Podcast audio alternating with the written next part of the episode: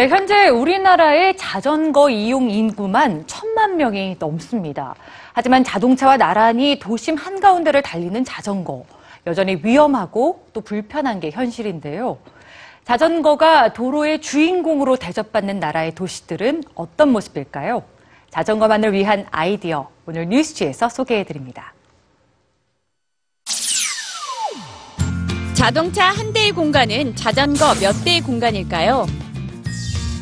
자동차 한 대의 주차 공간은 10대의 자전거를 주차할 수 있습니다.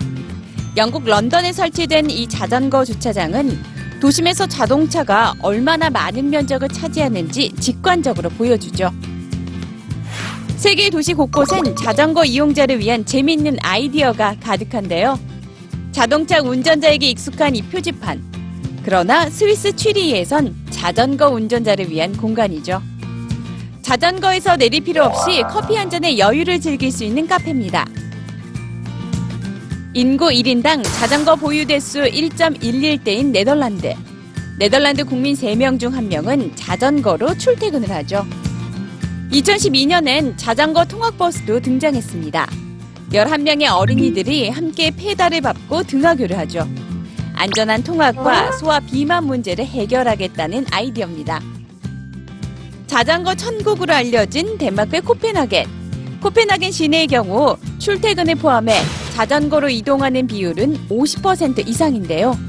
자전거만으로도 어디든 막힘없이 이동할 수 있기 때문입니다. 자전거 전용 도로와 자전거 고속도로가 코펜하겐 시내와 근교를 촘촘하게 연결해주고 2014년엔 오직 자전거만이 통행할 수 있는 고가도로도 완공됐죠. 유럽 국가 중에서도 최근 가장 적극적으로 자전거에 투자하고 있는 영국. 기존 철로 위에 자전거 전용 고가도로를 건설하는 스카이사이클 프로젝트를 진행하고 있습니다.